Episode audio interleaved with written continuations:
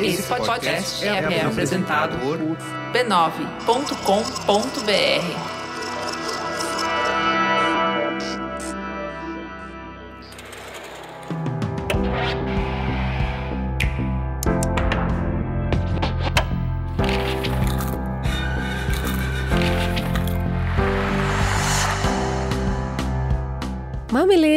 e mamiletes, eu sou a Cris Bartz. Eu sou a Juva Lauer e esse é o Mamilos Cultura, o nosso espaço para compartilhar as reflexões que a gente faz a partir de produções culturais.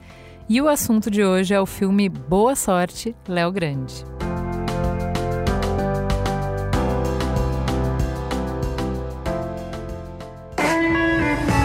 So I've made a list of things that I'd like to get through. Oh. You want to start with the blowjob? For 31 years, my husband would climb on top, do the business, roll off, put his pajamas on, and go back to sleep. Oh, oh God. Well, what am I going to say? Hello, sorry, I can't talk now because I've booked this man for the night and I'm trying to perform oral sex on him. Well, you don't have to say that. E aí, Cris, qual é a sinopse? Nancy é uma mulher de 55 anos, mãe de dois filhos adultos e professora de religião para adolescentes. Ela só teve um homem em toda a sua vida, o marido. Em mais de 30 anos casado, teve uma vida sexual monótona, desinteressante, extremamente limitada e nunca chegou nem perto de ter um orgasmo. Dois anos após a morte do marido, ela decide contratar um garoto de programa para, enfim, buscar o seu prazer. Com atuação esplêndida, né? como diria Isabela, sem palavras, para Emma Thompson, o filme explora de forma genuína e arrebatadora a jornada de libertação e descoberta do corpo de uma mulher profundamente reprimida. Juliana, esse eu quero começar esse programa falando que ele tem uns 20 minutos, tá? Não duas horas. Conta aí qual que é o primeiro dos um milhões de pontos que você quer levantar. Cara, eu achei fascinante a habilidade da diretora de contar muita coisa em 30 segundos. Sei lá, no primeiro minuto de filme, uh, o jeito que a Emma Thompson tá parada no quarto esperando o menino chegar, a linguagem corporal dela e o encontro, nesse encontro dela com ele, quando ela abre a porta para ele e os dois habitam o mesmo espaço. É um minuto para você entender tudo que você precisa, ou metade do que você precisa entender da parte dele e tudo que você precisa para entender dela. Então, assim, é uma diferença de quem cada um é no mundo e principalmente, assim, acho que ela, embora a gente tenha muito forte a questão de gênero aqui e o filme se propõe a isso, para mim a gente pode ampliar e dizer assim, são duas formas de estar no mundo, né? Então o Léo representa as pessoas que conseguem viver super à vontade no corpo, tão confortáveis com quem são, usufruem do corpo. Você sente no jeito dele andar, no jeito dele sorrir, assim, é nítida a diferença. Ela é um símbolo de quem domina, subjuga, coloniza o corpo, né? Ela tá sempre na defensiva, ela tá sempre com vergonha. Ela tá o tempo inteiro com medo de errar, de ser inconveniente, ela tá sempre se sentindo avaliada, inadequada.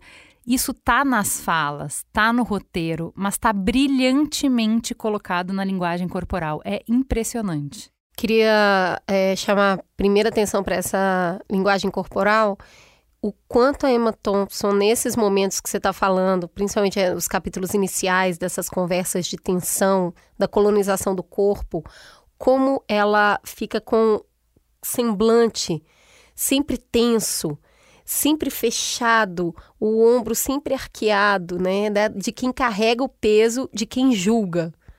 Quem julga carrega esse peso gigante, que está julgando o outro assim, tudo, tudo em volta.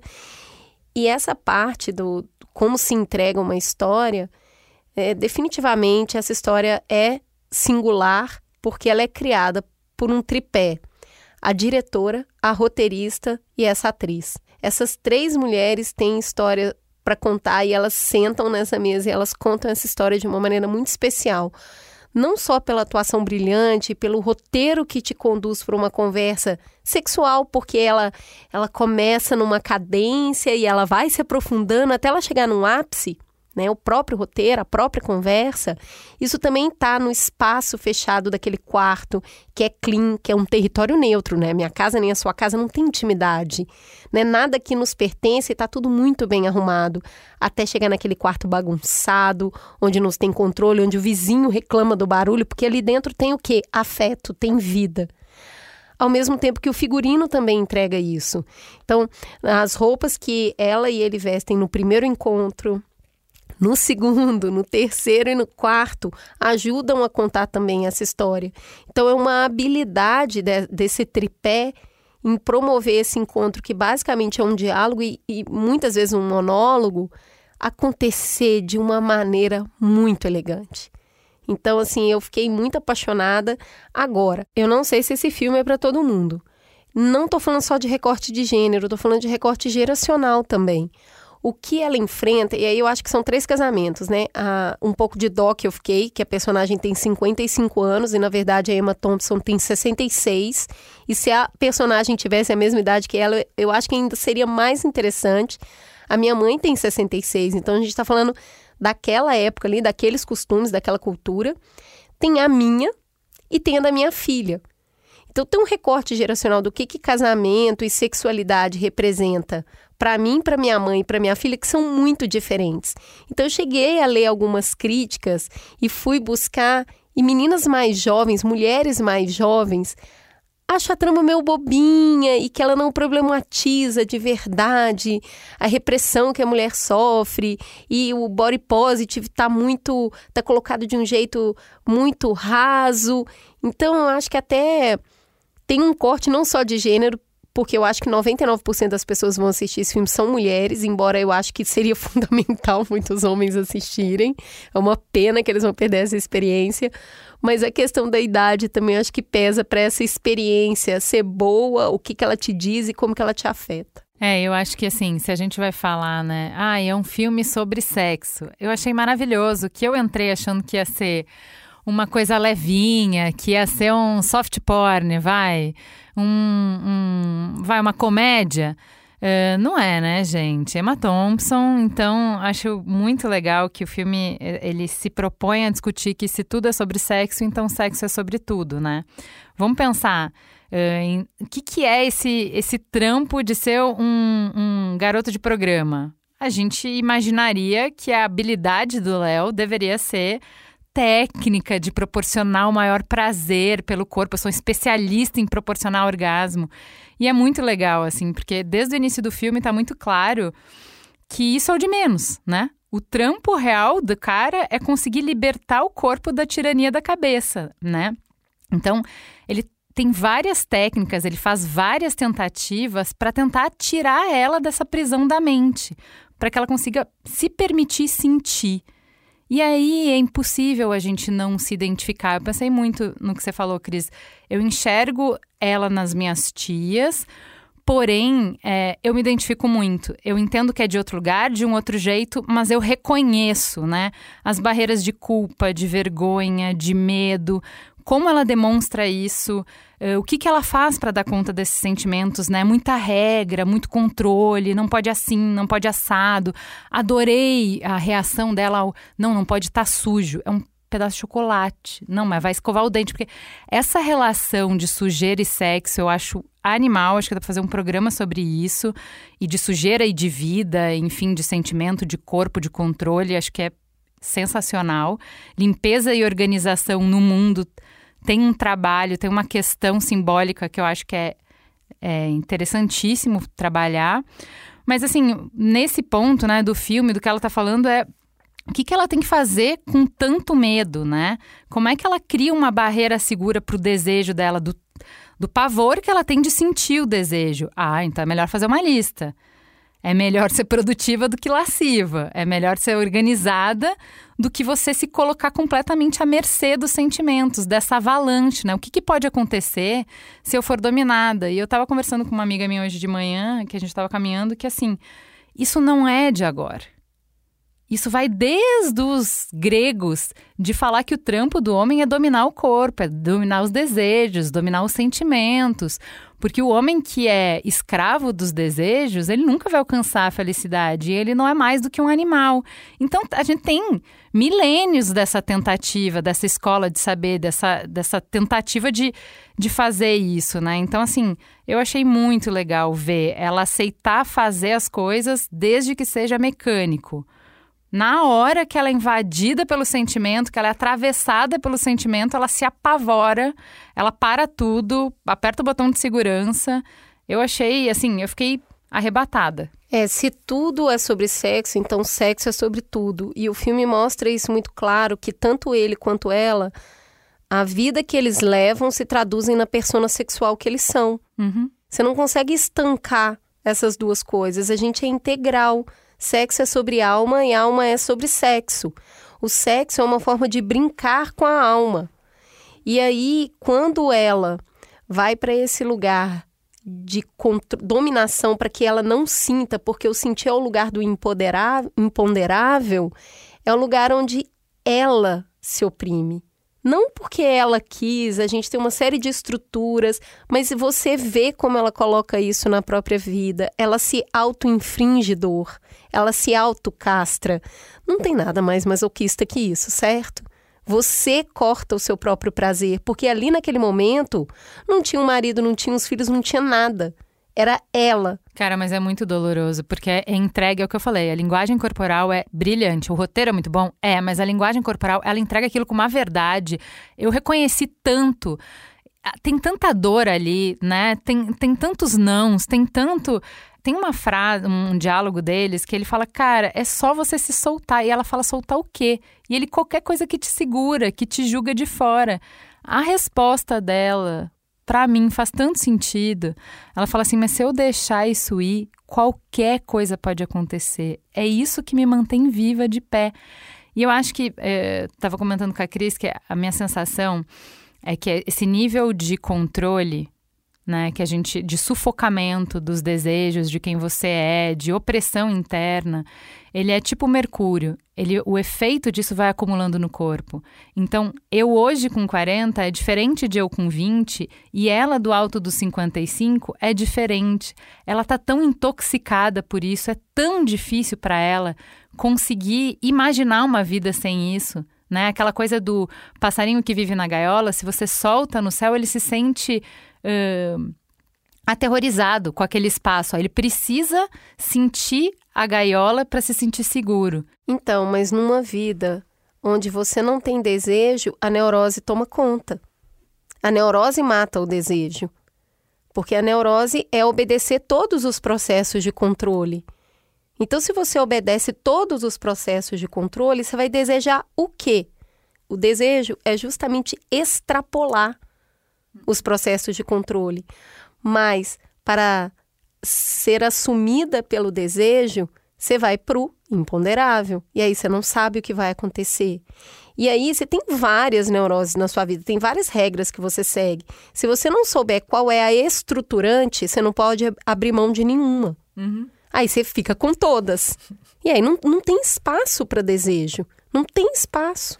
Cara, você fala de desejo, isso me traz muito a questão da fantasia, né? Meu Deus do céu, que angustiante essa coisa de né, do, do, acumulado, do quanto ela está silenciada, né? Ela comprou, a real é que ela comprou e ela está pagando por uma fantasia.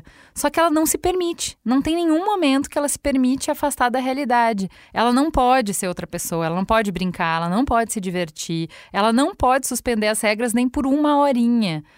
E, assim, eu achei muito interessante, né? O jeito que isso entra na narrativa. Então, o cara faz convites, ela não quer, ela não aceita, ela não vai. E ela fica perguntando o tempo inteiro coisas pessoais dele, coisa da verdade. Ele fala, cara, não importa quem eu sou, volta pra cá. Vamos lá, fantasia, não importa quem você é, não importa quem eu sou. E ela fica cutucando, cutucando. Ela quer saber quem ele é, ela quer sair do ambiente lúdico, de mentirinha e tal. E o filme ele cria uma explicação para isso, uma justificativa bonita, né? Ela fala no final: você foi a única aventura que eu tive, a única liberdade, e eu queria que fosse real. Então isso teoricamente justificaria tudo que ela fez. Para mim, eu entendo tudo isso, mas a minha leitura, assim, eu acho muito sofrido. Eu acho que é uma limitação, é um sintoma de uma vida silenciando os desejos para se encaixar e chega o ponto de nem na imaginação você conseguir um pouquinho de liberdade, até o pensamento é cativo. Pois é, porque a vida precisa ter diversão para ter desejo. Você precisa se divertir. É na diversão que você vai perdendo o senso do controle. É quando você tá se divertindo, é quando tá legal, é quando é divertido que você se permite. Como eu tava falando que a, a persona da vida é a persona sexual, se você leva uma vida pautada na função, é só o trampo. É produzir, é cuidar da casa, é cuidar dos filhos, é cuidar da própria aparência, tudo milimetricamente limpo, higienizado. Se a vida é uma eterna função, se não tem diversão e não tem brincadeira, como é que você vai levar isso para a vida, para a persona sexual? Não hum. tem como, não tem de onde tirar.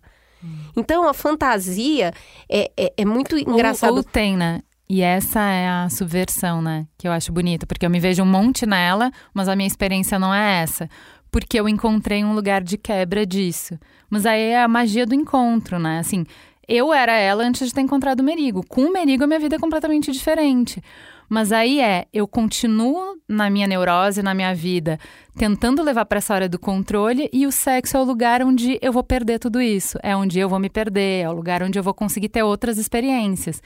Então, isso é muito louco, né? Porque assim, sim, o sexo derruba regime, sexo move, transforma um monte de coisa, porque ele tem, e é por isso que a gente tem tanto medo, ele tem esse caráter disruptivo, entendeu? Você está indo para um caminho, você está indo para um lugar, e de repente pode mudar tudo. É o que acontece na no encontro para mim quando você fala o que é, ela fala eu quero saber o nome dele para que isso seja real, para mim vai justamente nessa quebra do que, que é real, o que, que é de mentira. Não existe essa divisão. O que, que é real, o que, que é lúdico. É tudo uma coisa só. Não existe isso. Aqui eu sou assim, aqui eu sou assado. Eu sou tudo ao mesmo tempo. Então, se você vive uma fantasia, essa fantasia é uma verdade no momento que ela está sendo vivida. Você não precisa aterrizar ela para ela ser de verdade. Ela está sendo de verdade. Então, a gente encontra buracos para escoar o desejo. Hum. Quem também escoa o desejo só no sexo vira prisioneiro tem outras diversões, tem outra forma, tem outras formas de escoar desejo nas relações com os amigos, com os filhos, com o trabalho, com a arte, com a dança, com o esporte. É, mas aqui a gente está falando de assim, acho que tem um, um, um, tanto que é a diversão cativa, que é tudo isso que você está falando, que é a diversão permitida dentro das regras. E o que é esse espaço da fantasia? O espaço da fantasia é o espaço da quebra mesmo, que é o espaço de isso aqui não pode. Então, sei lá. A arte a... tem muito espaço da quebra. Não é só no sexo. Não Porque... é, não, eu não tô falando que é só no sexo, mas o que eu quero dizer é onde é que você consegue permitir brincar com as regras. Exato. Eu vou falar uma coisa muito idiota, tá? Quando eu tava muito, muito, muito cansada, eu não faço nada contra as regras, gente. Toda certinha. Eu fazia uma coisa que eu sei que é errado, não estou dizendo não façam. Tá errado. Tem vários motivos para estar tá errado. Mas eu fazia. Que é isso, esse. Ai, transgredi muito. Eu apertava todos os botões do, do elevador. Sei lá, eu morava no segundo. E aí o elevador ia para. Porque não faz sentido nenhum. Mas é onde que você se permite é, escorregar, né? Onde que você consegue, que você pode quebrar, não, não seguir o script, não seguir o roteiro. Você sabe que não pode, você sabe que não. Aí você consegue essas transgressões pequenas. Acho que o convite que ele faz ali e que ela é completamente à mercê, que ela não consegue da fantasia é. Eu sei que as regras são importantes. Você segue elas por uma hora, só por uma hora. É, eu acho que se você segue todas as regras, todos os tempos, não tem um lugar onde ela vai ser transgredida. Não tem. Um lugar só. Você está fazendo isso em outros momentos da vida. Você pode até não ter consciência, mas o convite que ele está fazendo para ela é extremamente difícil para ela. Sim. Não tem como você passar 30, 40 anos sem atender nenhum desejo, ele morre. Você perde a capacidade de fantasiar e é aí que a gente adoece. A saúde mental é a capacidade do desejo, a supressão do desejo é o que? A depressão.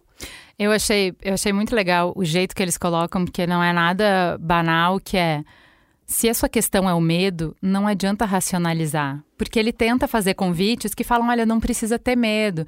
E assim, eu tenho pavor de altura. Não interessa se eu tô segura, não interessa se não. Eu sei, eu consigo pensar sobre isso. O medo, ele é irracional e explicações não vão te mudar. Então, acho que é isso, assim. Uh, não é um filme bobinho que, que mostra uh, uma interação que vai salvar uma mulher. Ela continua sendo quem ela é. Sabe o que, que eu fiquei triste? Que ninguém que eu li fez a associação do nome dela ser Robson. nome verdadeiro dela, né? Que é a primeira noite de um homem, a Mrs. Robson. Mas ele, ele ri, né? Ele- quando é quando ela fala que, é, que esse é o nome dela, ele fala, ah, que fofo. fazendo essa referência. É que ninguém que eu vi escrevendo falou sobre isso, sabe? De, de, na verdade, ali, a primeira noite de um homem. E aí eu trago o ponto masculino do filme, que eu acho uma dó homens não assistirem por isso, né? Porque o primeiro contato que ela tem com ele, que ela começa a questionar, mas você faz isso por quê? Alguém te obriga? Você tá passando fome?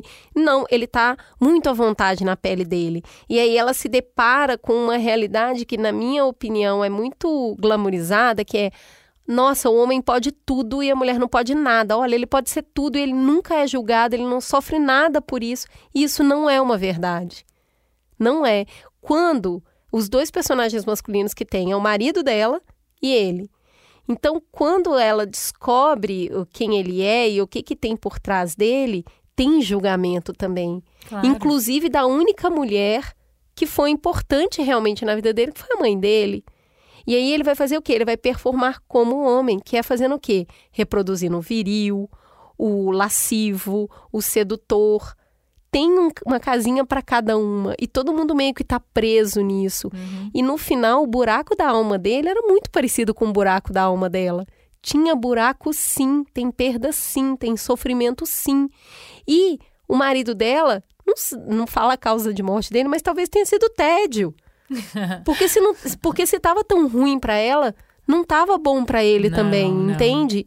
E aí é, o o Léo, um homem tão jovem, tão bonito, tá num processo de repetição também. Desse eu não vou acessar minha alma, eu não vou acessar os meus problemas. Tá aqui, esse é o meu trabalho, eu tô bem, eu sou linda, eu pego quem eu quiser. Não, peraí, mas isso é, é, o que eu acho, é, só discordo que é. O que ele permitiu que ela visse foi a fantasia. O Léo é uma pessoa resolvida. Ele, a pessoa real, que eu nem lembro o nome real, ele não era. Pois é. E tudo bem, mas, Mas- o que ele tem de diferente dela, e que eu acho que é muito legal, é ele consegue viver uma fantasia. Quando ele tá com essas pessoas, por aquele tempo, ele é aquela pessoa. Depois ele não é mais. Não, a discussão que eu estou trazendo é quando eles estão fora dali. Esse debate que a priori é isso, uma mulher reprimida pelo marido se encontra com um cara que tá super de boas Não, fazendo não rolê tá e não é. boas. Os dois homens que tem no filme, que é o marido dela e é o Léo, também levam vidas com buraco, com dificuldade, eles também não podem tudo. Não. Eles também têm limitação, uns mais, outros menos. O marido dela era extremamente recalcado sexualmente. O Léo não é, mas vai ser em outra coisa. Então, assim, homens também pagam um preço. Não pode tudo, não. Ninguém pode tudo. Não, claro que não. Pelo contrário, também não é um espaço de liberdade, é mandatório. O homem tem que performar, né? Então, ele tá tem aí. que eh, usufruir, ele tem que, e, principalmente nesses casamentos eh, dessa geração de dessas mulheres que hoje têm 66, a mulher eh, servia e o marido era servido. Então tem que fazer, e tem que fazer direito, o trampo é dele. E a gente sabe que não vai dar muito certo ao longo do tempo. Então, eu acho que tem um. Eu acho que tem uma raspadinha ali no finalzinho que fala também dessa persona sexual dos homens. E isso eu achei bem interessante. Gente, tá mais do que indicado, vão assistir. Pra quem tava esperando um soft porn, não é, tá? É um filme bem cabeçudo, mas é excelente. Eu até fiquei pensando que, assim, se eu assistisse toda semana e escrevesse um ensaio depois, valia como uma sessão de terapia. E eu tenho que confessar que na última cena eu chorei, porque é muito bonito quando ela vai, é, né? A cada capítulo ela vai se libertando mais, cada capítulo mais corpo, mais pele vai aparecendo na tela. Até no último capítulo a gente ia assistir um show de pele, mas o último ato sexual do filme é ela com ela mesma. E isso é muito legal. E depois dela descobrir que ela mesma pode se dar prazer, ela olhar o corpo nu dela na frente do espelho. É um soco na cara de todas as mulheres que tá tipo, como é que faz para aceitar esse corpo? E ela tem 66 anos, então assim, eu só queria agradecer, Emma Thompson, você que tá ouvindo esse podcast. Olha, muito obrigada. Importante, viu? Obrigada, Emma. Beijo.